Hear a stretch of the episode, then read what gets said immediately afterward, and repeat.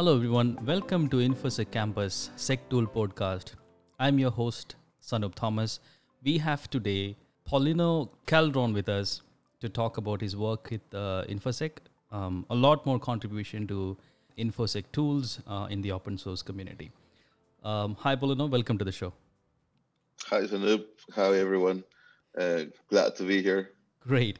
To start quickly with, uh, Paulino, your start to in, uh, InfoSec, um, probably like taking back, taking you back to a lot more nostalgic memories. Uh, how did you get into InfoSec? Um, well, actually, it took me a few years because I first started in development. So I, I, I picked up programming as a hobby, I guess. Mm-hmm. And when I, while I was at school, I got a job doing development, and somehow somehow the project manager noticed that that I was also good at managing systems. So at point at some point also I got moved to uh, system administration. So I was in charge of system administration, and then they put me uh, on the quality assurance lead for the other programmers that were working on that company. By the way, it was a poker, like an online poker community. Mm-hmm. So nothing related to InfoSec. And um, obviously, I always liked InfoSec. I just never had considered as considered as a job mm-hmm. at that time. And um, I don't know. I think it was just like from there, from from having to do the defensive side, um, we had an opportunity to work with someone on an offensive project and i just noticed i was like you know uh, probably this is probably more fun than the other one. Although at this point in my career i do realize uh, the other one is actually a lot more harder. Yeah. So uh, i don't know i just went for the flashy thing back then i guess. Yeah i think and fairly everybody's uh journey would be like a lot of people can relate to it and we find uh, the offensive things more fascinating in the beginning. And then as as the experience goes by uh, and the technologies also evolve uh, we'll actually see the defensive side more more interesting to do. No yeah yeah yeah. And, and since I, since i also kept on building things it, it, i always know you know how hard it is. It's actually harder to build it than to break it. Mm-hmm. and um, I, so I appreciate you know both sides.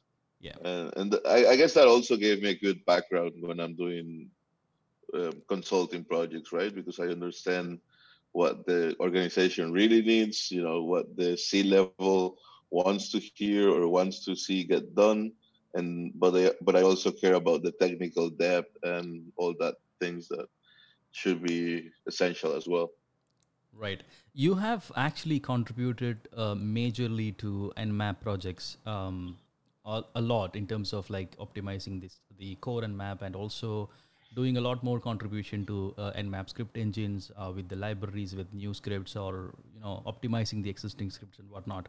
What's your um, starting to Nmap or like to the Nmap developing community? Um, yeah, it's uh, I actually haven't push a, a commit in like a few months or mi- minor fixes. My last major contribution was uh, uh, the DICOM library, the one for yeah. uh, medical imaging. Um, but no, no, no. But I've I've been since 2011, mm-hmm.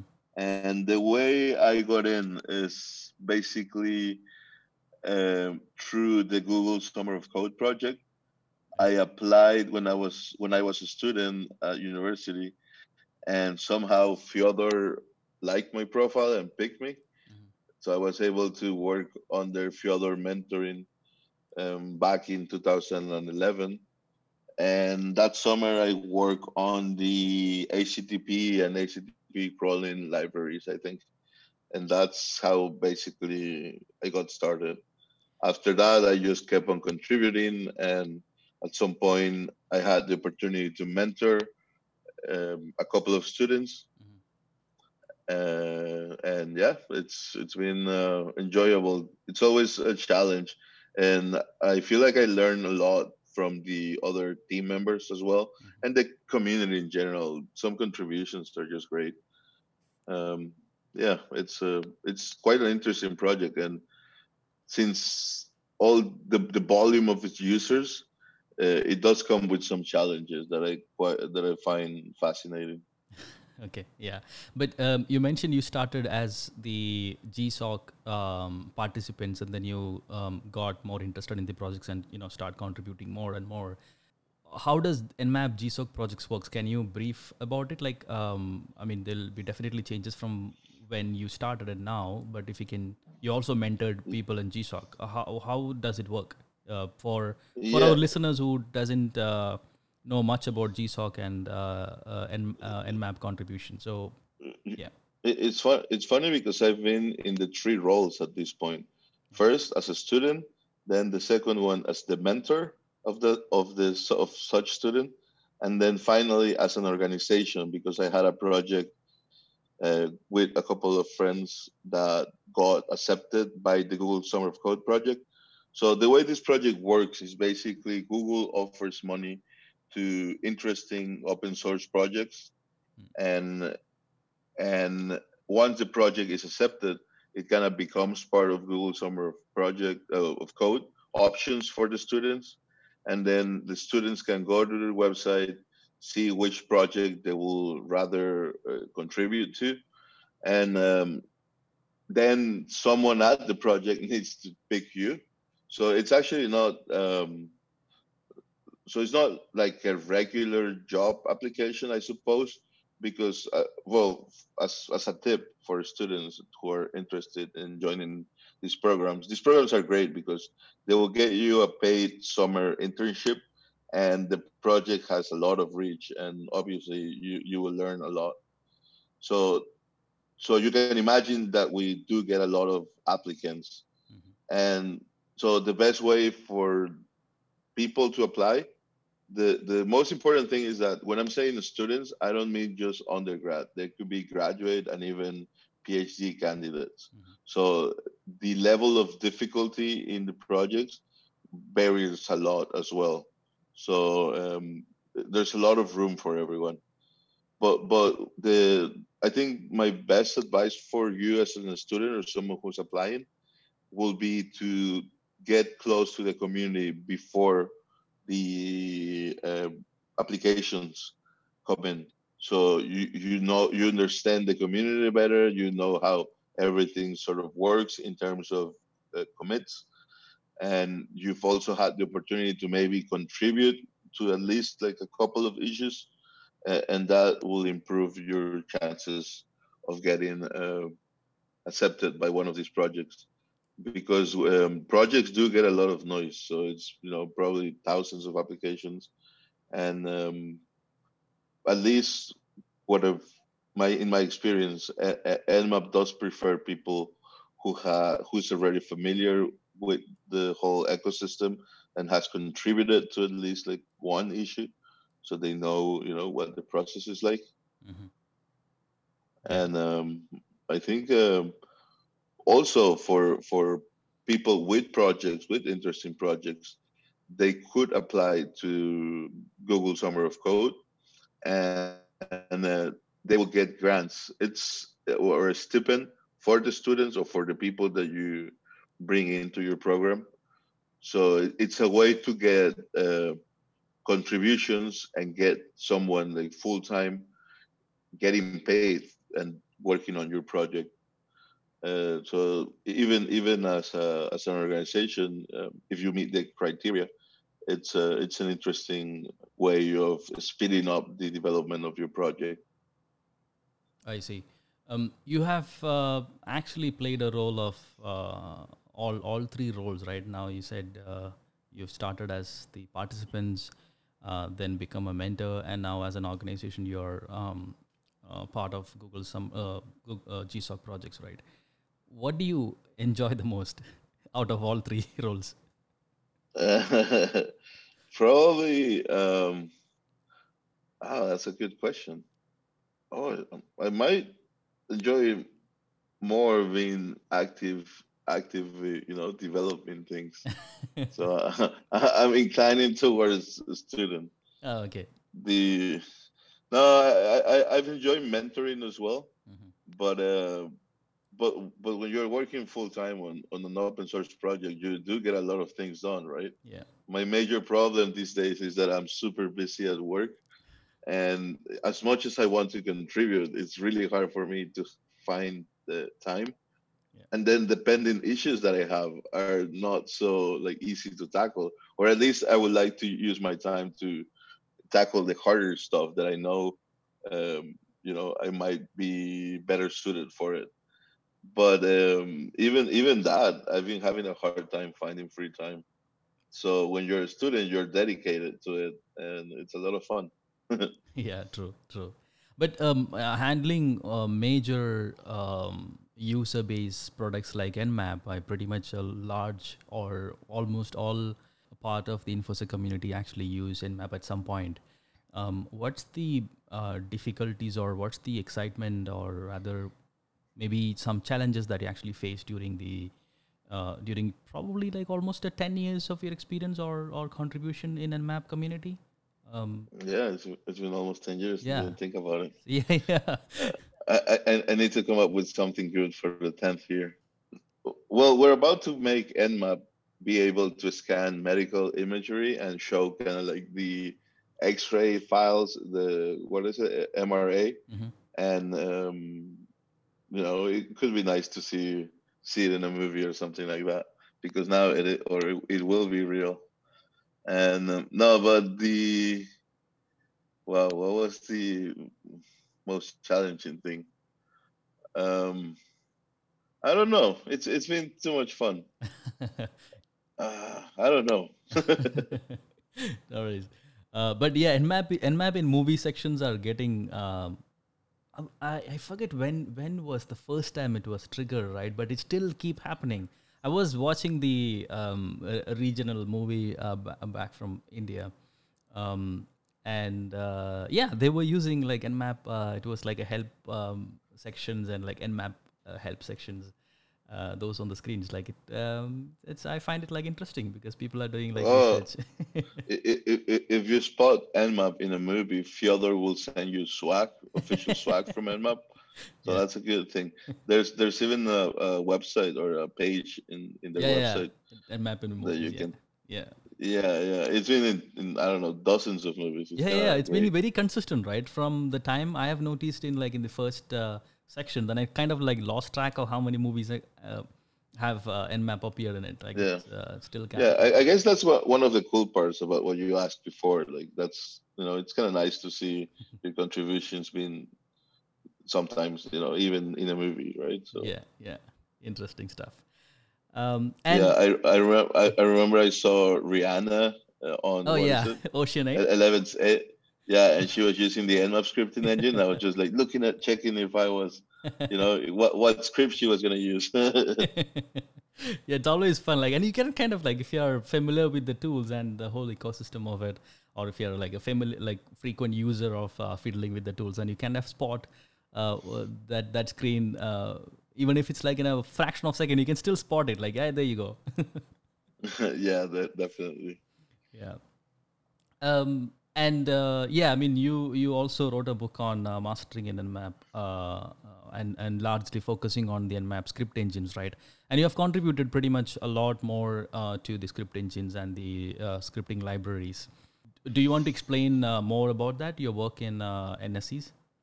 Yeah, I focus pretty much on um, the Nmap scripting engine. So, as I said, last the last module that I did was the DICOM one for the medical imaging, but I've also done quite a bit of work on the no, I don't want to say basic ones, but the I guess the most popular ones like HTTP.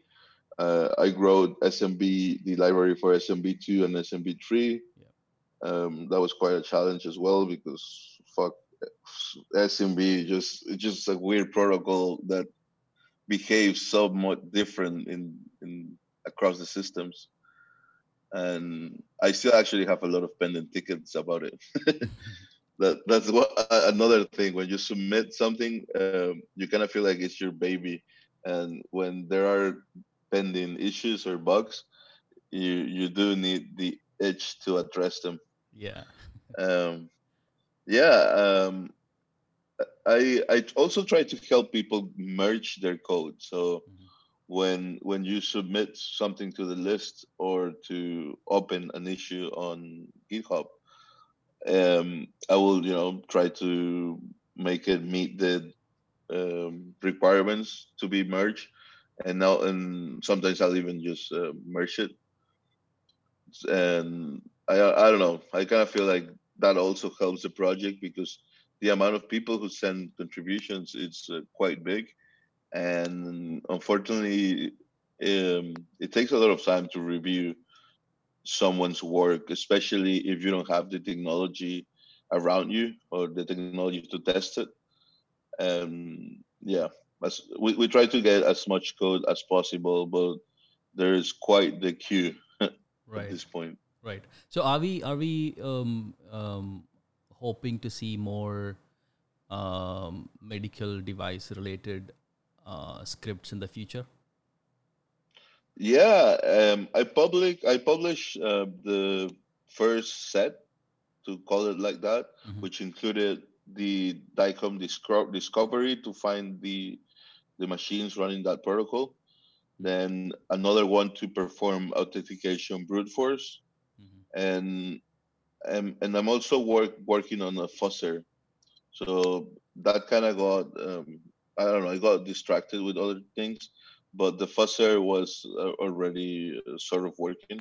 Mhm. So that that I think that will be the next one, and then after that, I really want uh, Nmap to be able to list patients and their uh, MRI files on on you know in Nmap. Mhm. So I'll, I'll I'll finish that support to DICOM, and then they probably move back to fixing all the SMB two and SMB three issues Yeah. one of the major things that we have now is that a lot or the majority or of our SMB scripts only run on SMB one, Mhm. which is now rarer. So we really need to update a lot of those scripts to support the new the new versions. Yeah. And as you can imagine, that's a lot of work, and Yeah. uh, Yeah. But but it has to be Mhm. it has to be done. It will be done. Yeah. I'm also wondering, like, you know, the traditional uh, networking protocols are still a bit um, okay or easy to put effort into building the test environment and, you know, test out test out the scripts and you know see the efficiency of it or see how it works. Um, for for medical devices, like, um, what's your approach in uh, testing those um, um, you know scripts or libraries? Um, I, I've been working mainly on software. Um, Mm.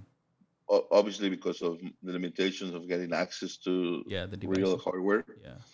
but but uh, but at some point i was working with uh where i'm still working actually with um Fotis and Beau Mhm. and they were both very involved in the medical for example um Fotis ran the biohacking village or he was Yeah. one of the people running it Mhm. so i could actually um just get him to test the stuff for me but uh, it's not all everything ready so we i've only done testing on software at least for the fuzzing project Mhm.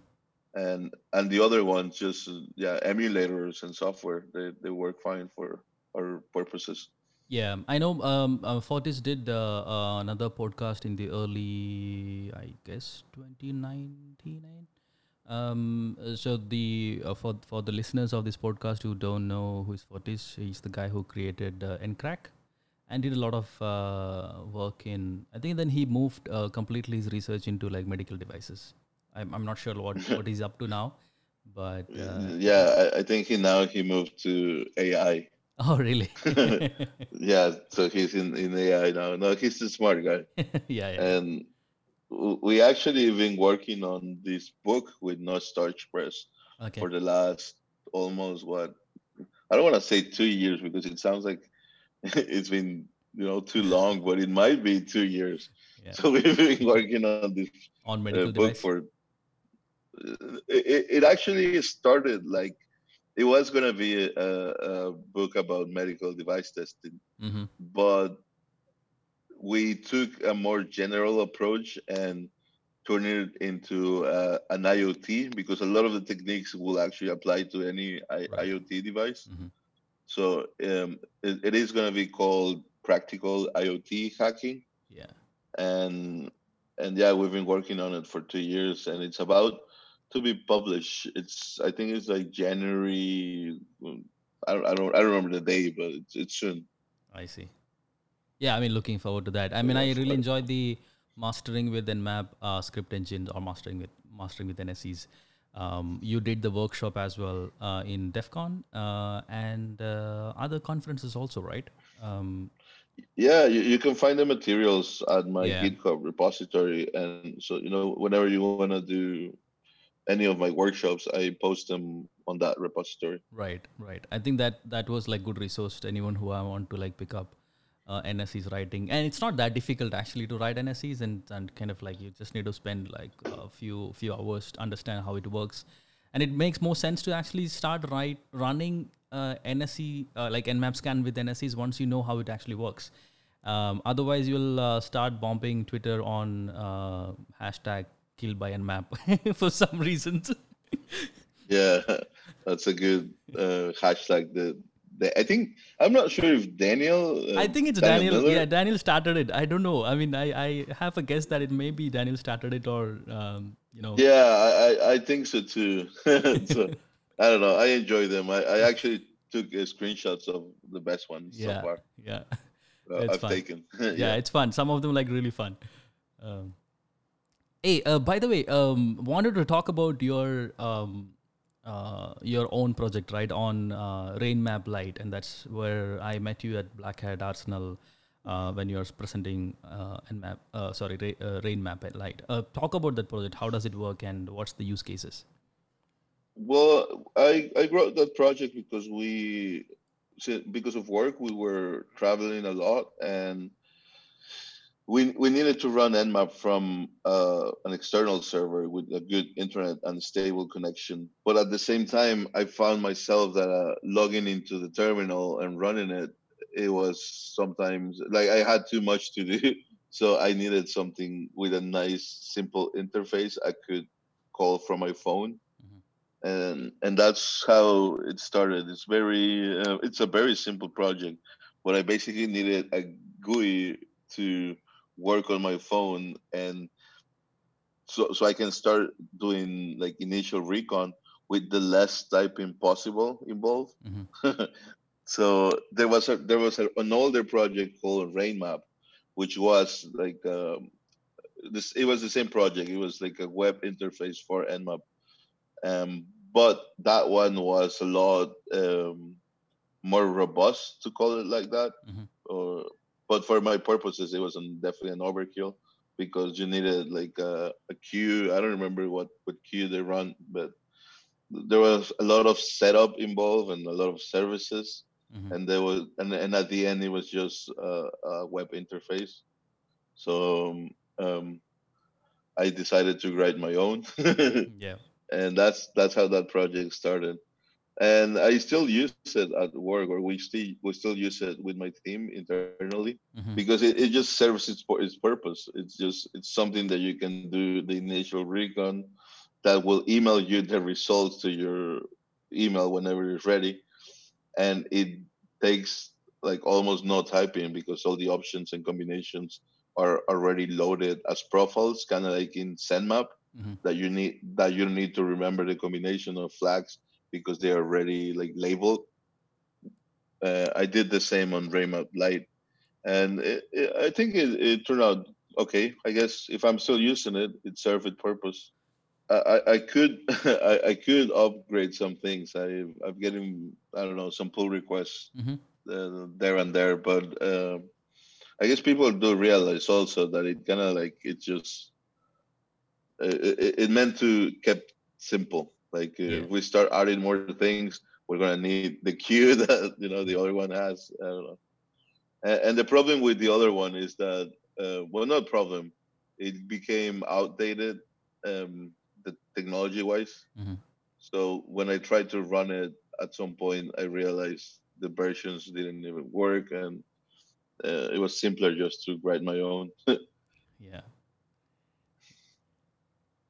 All right. Um, what do you suggest, or what's your um, advice to people who actually wanted to get into infosec today, or want to contribute to uh, open source tools or NSE scripts? Um, what's your um, uh, few words? I, I guess, I guess I will say don't like wait and uh, so don't wait for something to happen so you get involved. So just start doing it. Like if you like a project try to contribute, go through their issues, see because there are a lot of issues that are good for uh, start starting. And uh, as you said, it will get you familiar with the code. You will meet people in the community, or or or the or the the contributor team will see your name and they'll start becoming familiar with your contributions. Um, so don't wait for anything to happen. Just start contributing in any way that you like like even even documentation is very appreciated. So if you're if you're maybe like a first year student and you even uh, you're basically just learning how to program then start working on the documentation. And by reading documentation you will learn how things work. And your programming will get better by reading the code as well. And um, yeah i even for the projects that i don't contribute and I find interesting, I will follow them to see the code patches that are submitted. And somehow, um, yeah, I, I learn a lot from them. Uh, even though some in, in some of these projects I don't even contribute to code. Uh, but I, I feel like uh, that's one of the things that has helped me a lot. And um, I'm not even a, a, professional programmer. Like I don't do this for as a daily job. So I, I program just as a hobby. That um, yeah, I guess just start doing it. Don't wait for anything. Awesome, great.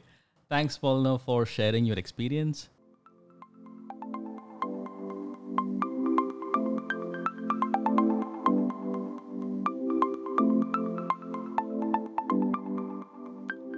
Thanks everyone for listening to the podcast. We'll talk to you in the next one.